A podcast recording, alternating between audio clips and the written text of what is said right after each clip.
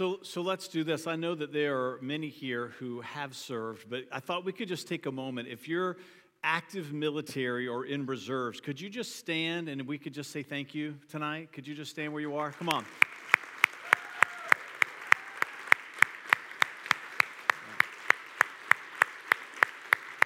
Thank you.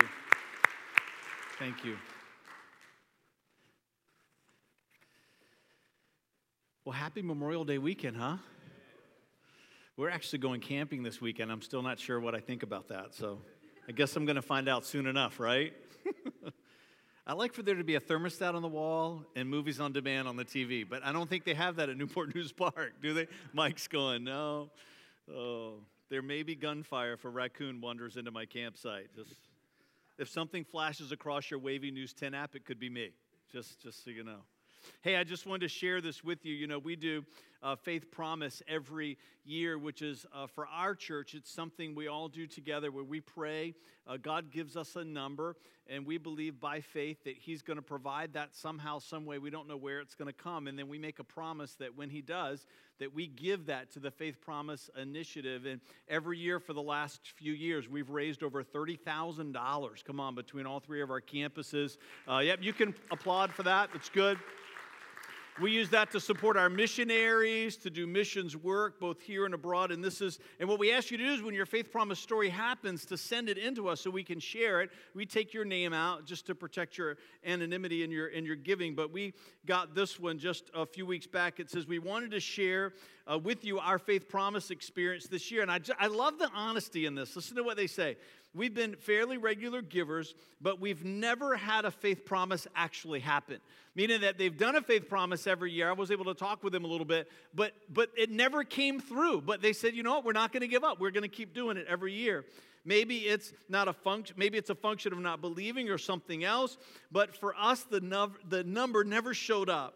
So, as you know, we're facing a, a, serious amount of medical bills in the next nine months. And with that in mind, we've made all sorts of practical cuts like turning off our cable, our home alarm, our cell phone services just to be prepared in advance for what's to come. And in spite of all this, I heard God tell me that this year would be our most generous giving year as a family. Isn't that awesome? And said, How can this be? They write.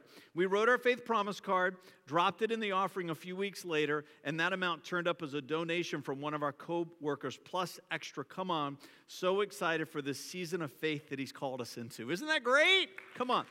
So, when your faith promise story happens, I hope that you will share that with us. Hey, just a quick reminder too, we uh, do YouVersion every week, which is an app that you can download on your phone, and uh, and you can log into YouVersion. You've got to create an account; it's free, uh, but the sermon is downloaded into that app, and so the notes are in there. Uh, all the verses populate for you as you're scrolling through. Uh, once you create an account, you can save it, you can make notes in it, you can refer to it later. So that resource has been available for about a year now. So we hope that you'll take advantage of that. I think it works for both uh, Apple or Android. So well, tonight is kind of the, the part two of last week. We do welcome weekends throughout every year, uh, which is really introducing people to who we are as a church. But I love these welcome weekends because it's also a reminder to those who already call City Life their home about uh, hopefully why you're excited about being a part of this church and about what we believe in and what we're passionate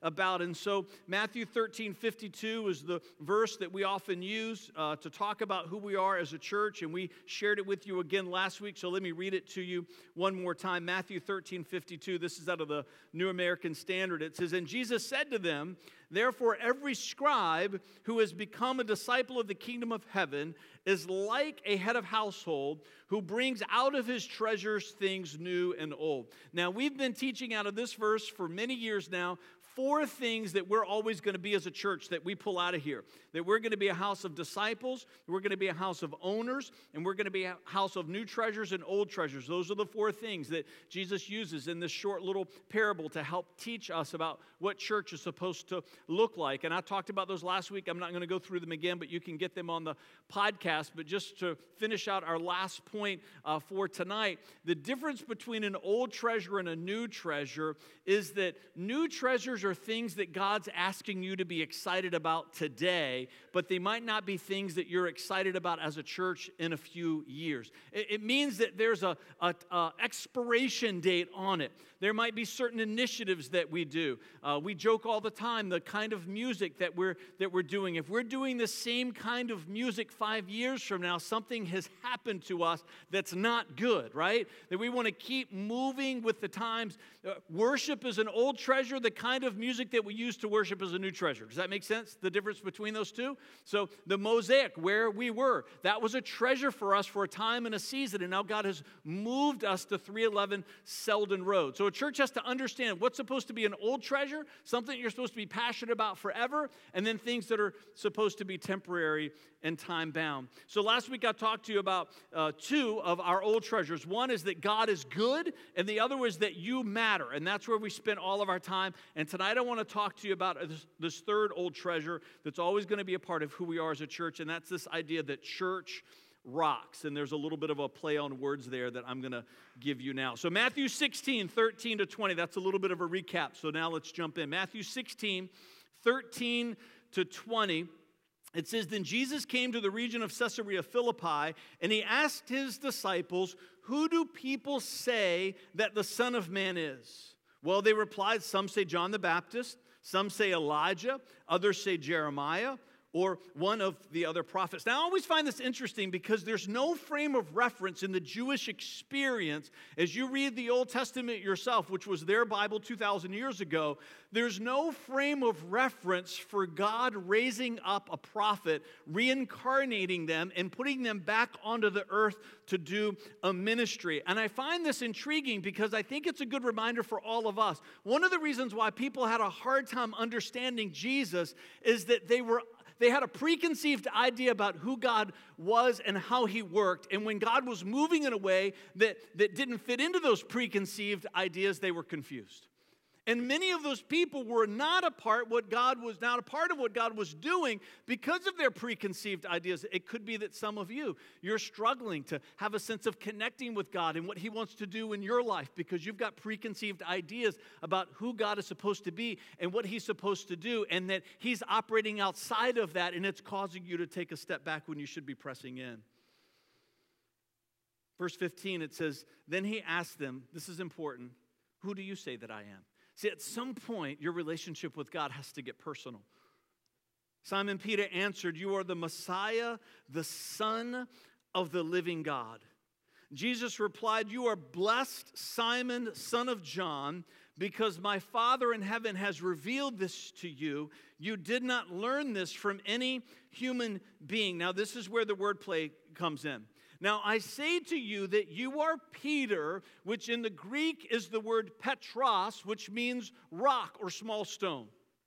And upon this rock, Jesus says, but then he changes it. In the English language, we've got one word for rock. In the Greek, they had a couple of different kinds of words. So Jesus says to him, and Peter, he says Petros, and upon this rock, then he changes that to Petra. Now that's a different kind of word, and I'm going to explain that in just a minute. So he shifts words I will build my church. Upon this rock, I will build my church, and all the powers of hell will not conquer it.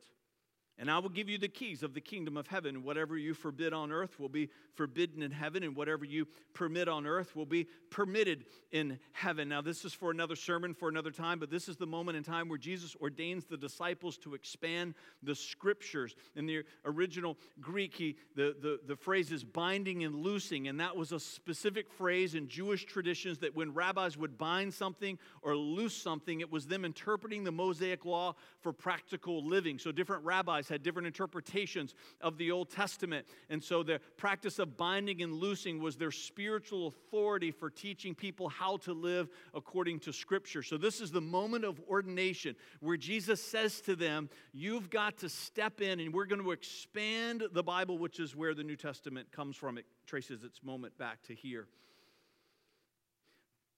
So he says to them, see, because we're reading the English, and he says, Peter, then he says, rock, and then he says, church. But the people were, that were there that day, that were in that crowd, they heard something different. What they heard was that, Peter, you are a little rock by itself, And then he says, and upon this rock, and when he says Petra, now Petra can mean large rock, and maybe you've heard that before, but I don't think that's the right interpretation of this text. Because what Jesus is trying to help us to understand is how the church is going to be built.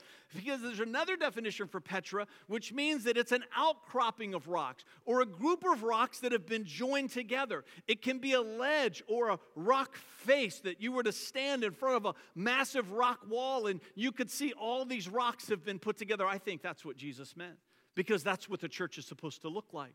And then he says, Upon that rock, I'm going to build my church. But the word church didn't exist, and that's another sermon for another time. The word he used was ecclesia, and that means a calling out of. It's the same word that would have been used for a public assembly, maybe for a political debate. Maybe a community had to come together in the town square to deal with some issues that of, of, of relating to one another or disputes. They would call them out, they would come out of their individual homes, and they would come come together to form an assembly ecclesia. So Jesus says, upon this rock, Petros, this one little rock, I'm going to put those rocks together.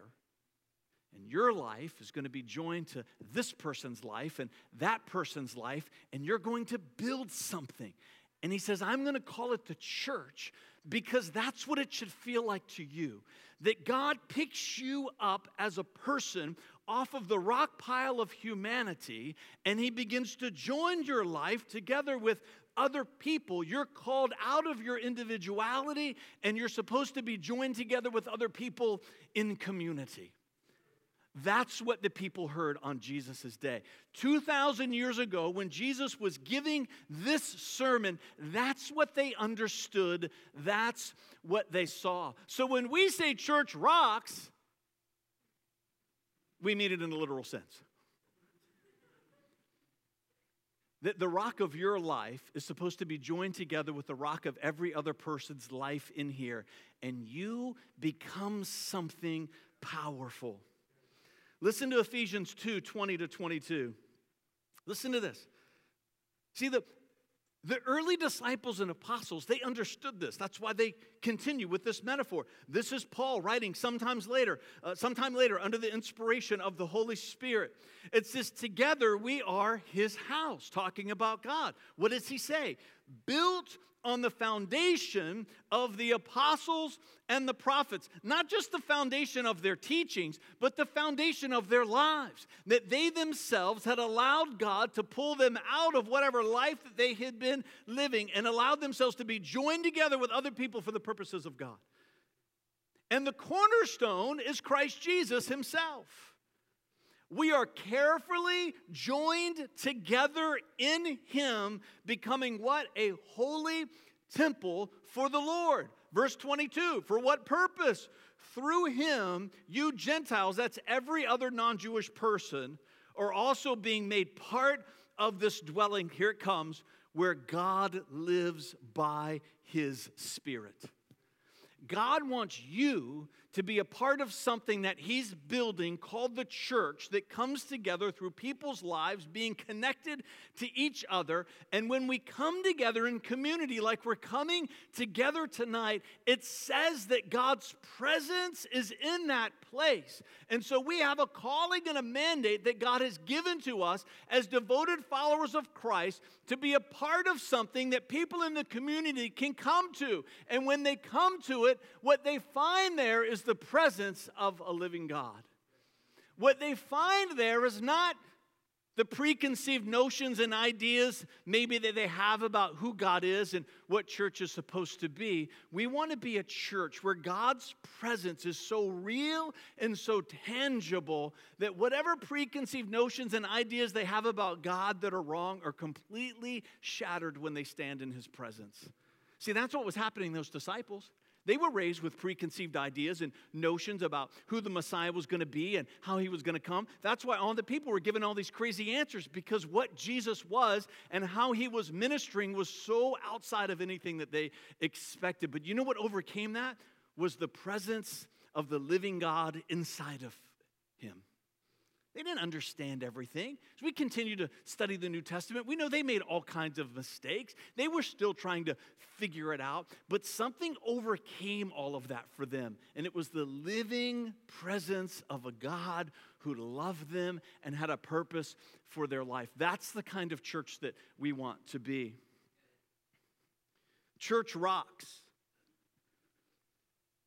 And you and I are supposed to be a part of this thing called the church that God is building for the purpose of there being a place where people can come to encounter God. There can be no Petra without a Petros. There cannot be the Petra, the community of the church, without the individuals that comprise it. There can be the idea of a church, but the reality of the church that's supposed to be tangible to the community that it's in does not exist without you. So, what does that look like practically? How do you, as a person, become a Petros that's supposed to be a part of a Petra? To go beyond the idea, I want to give you three of them tonight. One is this you must be present. You have to be present. That if you're not present, then there's no Petra because the Petra is dependent upon the Petros, and that's you. So, what if when we were getting quotes from companies to put all this new theatrical lighting in this lovely sanctuary, and the first company comes in and says, We've got a brand new idea that's going to save you all kinds of money? I'd be like, Okay, let's hear about that. We're going to mount the lights to the idea of a truss, but we're not going to actually install a truss. The truss is the framework that you see up there. And I would say, Well, how's that working for you? And they would say, Well, every time we let the light go, it falls. And I'd say, Well, thanks for coming in to give us a bid. And you really shouldn't be drinking on the job, and I'm going to call your boss. Right? There's things in life that if someone were to explain it to us, we'd go, Well, that's dumb. Who would do that? Marvin's taking a team to Haiti to build a school. What if someone came to him and said, I want to be a part of the idea of your team, but I don't really want to go to have to do any of the work? Well, thanks for coming and talking, right? Make a donation.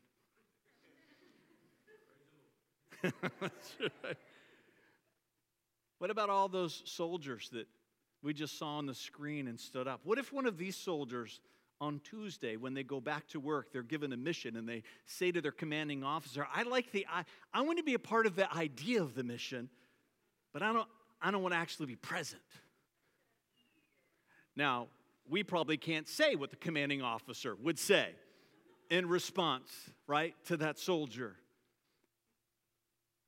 Maybe some of you, you want to be married to the idea of marriage but maybe you're not present in the way that you're supposed to be. Maybe you like the idea of parenting, but you don't want to be present in the way that you're supposed to be. Maybe you like the idea of friendship, but you don't want to be present in the way that you're supposed to be. You're like a light that's trying to hang on a truss that's not there. You should not be surprised when it does not work. Church is no different. You cannot be a part of the idea of church. You can believe in the idea of church, and maybe that's where it begins for you, but at some point, you have to be present. If you're not present, then you're not ever the Petros that God intended you to be, because the Petros is supposed to be a part of the Petra. He wants to take your life and join it to the lives of other people so that you can become something that can be a witness to the world so that people can come and experience God's presence. But it does not happen unless you are there. At some point, you have to ask yourself, it has, it has to get personal. Do I make weekend services a priority? Hey, we're all busy. Come on. Do, do do I make participating in a ministry a priority? Everybody that calls City Life Church their home should serve at least once a month to make these weekend services happen. I know that there's seasons of life and sometimes health issues that take us out of that. We understand that. But at some point, you have to re engage. At some point, the Petros has to once again become the Petra. Are you finding a group outside of the church that you can connect into? The men's group that meets here twice a month. They just met this morning. Base camp, right? There's all kinds of groups, life groups, when you go onto our website, showing up to special events. It's not just about baseball and deep fried Oreos, although that should be enough to get some of you out there, right?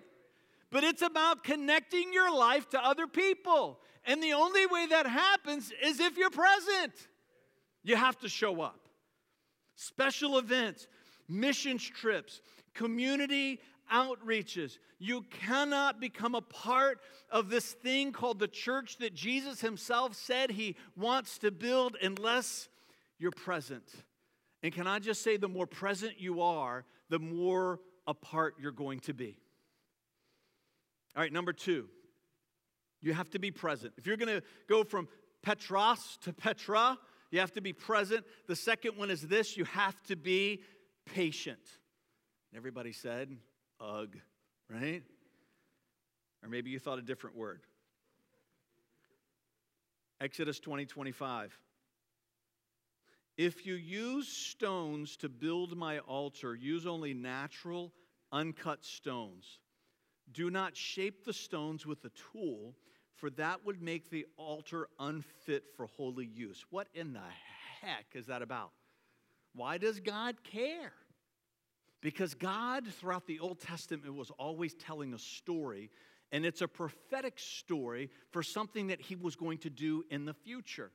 They didn't have any concept for this thing that he was one day going to call the church, the ecclesia, the called out ones. Uh, that was a foreign concept to them. But, but God was putting some prophetic pointers in the story of the history of Israel to make us ready to help us understand it.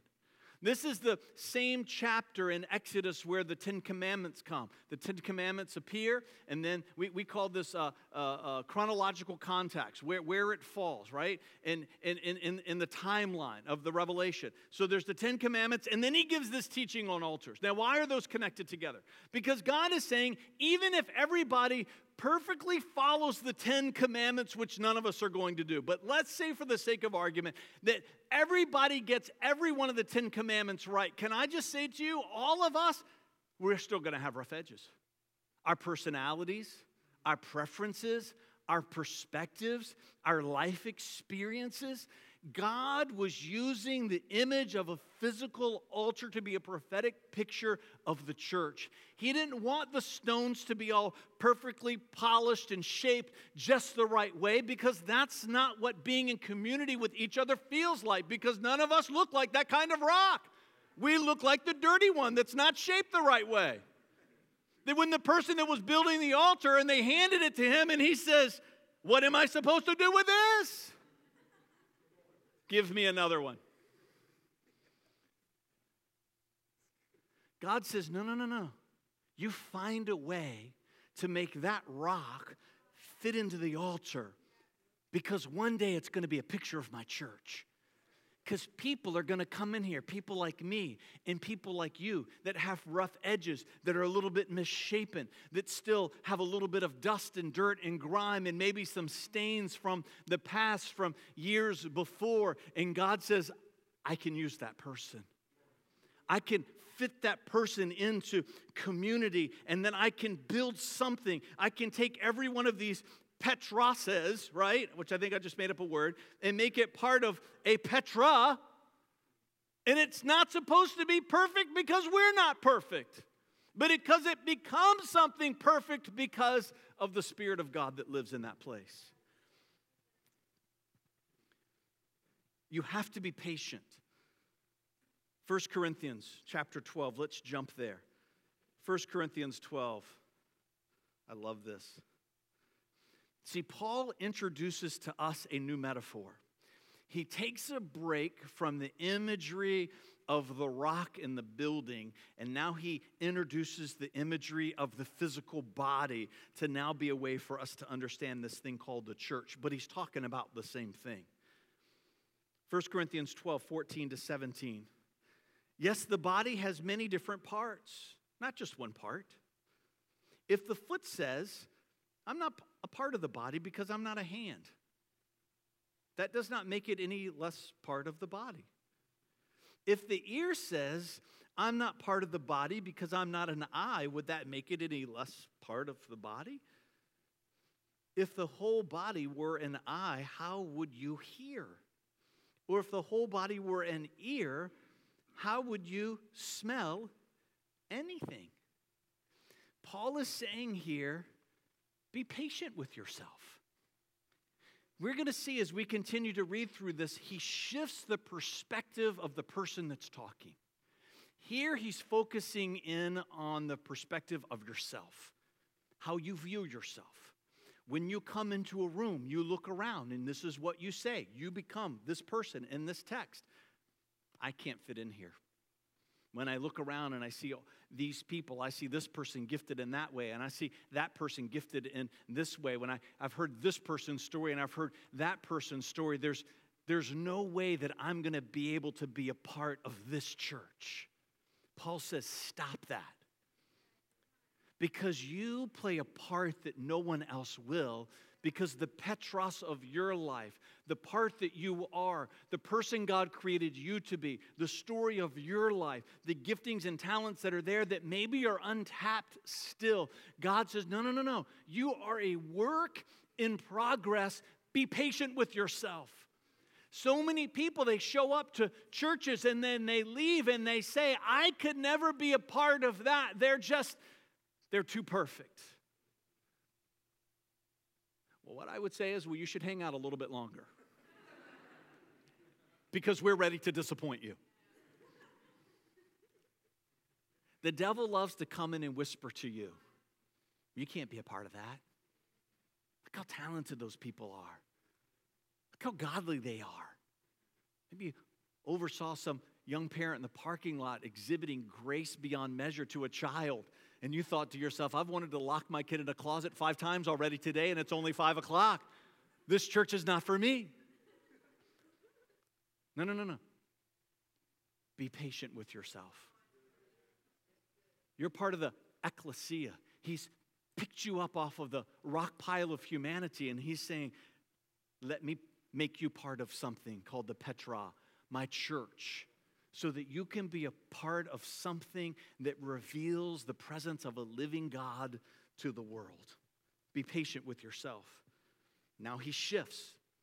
Watch, watch, how, he, watch how he does it. Verse 18. But our bodies have many parts, and God has put each part just where he wants it.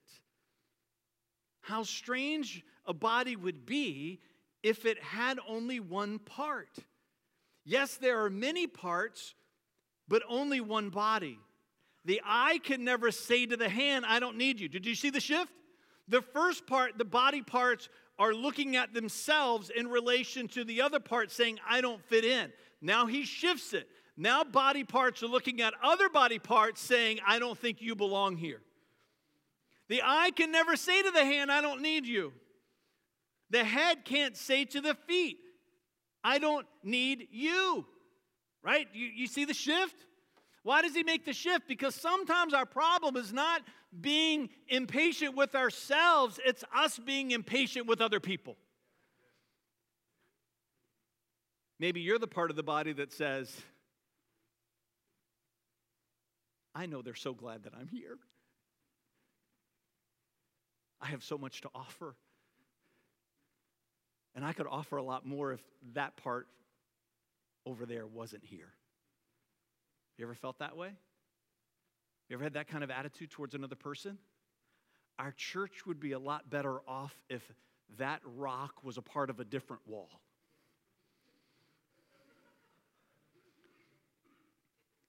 That's a dangerous attitude to have, but we've all been there. And if you've not, your turn's coming. Paul, and in inspiration of the Holy Spirit, is saying, don't do that. See, because if you're going to be a Petros that's part of the Petra and become a part of the ecclesia, this thing called the church, you have to be present. And when you're present, you must be patient. You must be patient with yourself and you must be patient with other people. Because both you and the rest of us are all the work in progress. Now he shifts again in 22, and he gives us the measure to know whether or not we're being patient while we're present. Verse 22. In fact, some parts of the body that seem weakest and least important are actually the most necessary. It's beautiful, isn't it? All the parts we regard as less honorable are those we clothe with the greatest care. So we carefully protect those parts that should not be seen while the more honorable parts do not require this special care. So God has put the body together such that extra honor and care are given to those parts that have less dignity. This makes for, here it comes, harmony among the members so that all the members care for each other. If one part suffers, all the parts suffer with it. If one part is honored, then all the parts are glad. I tweeted this earlier this week. Harmony is not achieved through uniformity, but rather through diversity that is in perfect cooperation with one another. That's how you know. Harmony is not achieved through uniformity taking all the rough edges off the rock, getting them perfect and polished and shaped just the right way. God's into art and into beauty, but that's not a part of His church. His church is going to have some rough edges because it's built with people who aren't perfect, and that's why we need each other. Harmony is not achieved through uniformity, but rather through diversity that is in perfect cooperation with one another. I'm going to invite the band to come up as I'm giving you this last one. You got to be public, people. If you're going to be the Petros that becomes a part of the Petra and we come together to be the ecclesia, this thing called the church that God wants to exist in the world where people can come and experience the presence of God, then you've got to be present, you've got to be patient, and you've got to be public. Exodus 12:4 says this, if a family is too small to eat a whole animal, then let them share with another family in the neighborhood and divide the animal according to the size of each family and how much they can eat. What's that instruction about? That instruction was given to the Israelites when the last and final plague was about ready to come through Egypt, and it was the plague of the death angel.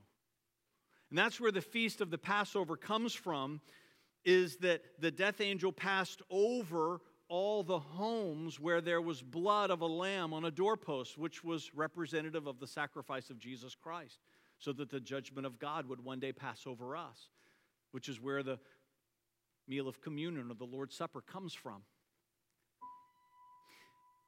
You see, it's a powerful picture that's given to us because if the lamb that was slain was too big for one family to eat it, then they would come together with other families so that nothing would be wasted. Why is that there? Is it just because God's got a thing for waste? No, no, no.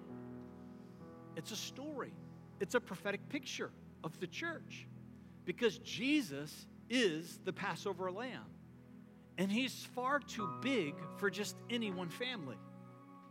In fact, the church is supposed to be crowded with people because the sacrifice of Christ is so great. It should be like we are people thousands of years ago in Egypt saying, The lamb we've slain is too big for just us. Would you come and join in this meal? That's what we're supposed to be doing with our lives. We're supposed to be looking around in our neighborhoods and in our workplace and asking the, ourselves the question God, do they have a family? a church family, a place to call home. Because the measure of the life of Christ is big enough for more people in every church. In every church. See, I, I get it. My relationship with Christ, you've heard me say this many times, is deeply personal, but it's not supposed to be private. It's not supposed to be private, it's supposed to be public. Because when I'm a Petros that's become a part of the Petra, and now I'm a part of this thing called the Ecclesia, the church, not only am I responsible to find my place, but I'm responsible for helping other people find theirs. You've got to be a person. God wants to give you a voice to begin to reach people. And when they say, Oh, I can't come to church, you should say, Well, you should come to my church because if you're not perfect, you're going to fit right in. You're going to fit right in. He's not looking for the perfect, polished stone. He's just looking for a heart that's honest and a person that's willing to be authentic about the hunger that's inside of them that they've tried to fill through so many other ways and have always come up short. I can just tell you that's a person that's a great candidate for this thing called the church.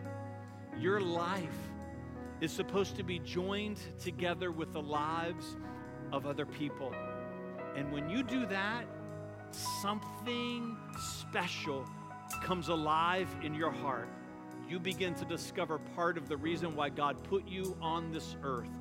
And when circumstances and trials and situations come to you that seem that are more than you can bear, you make it. You know why? Because you're not just this one rock that's blown about to and fro, but your life is connected to this wall that cannot be moved. It cannot be shaken. In fact, Jesus himself said of this wall that you're supposed to be a part of, this building called the house of God, that not even the gates of hell will prevail against it.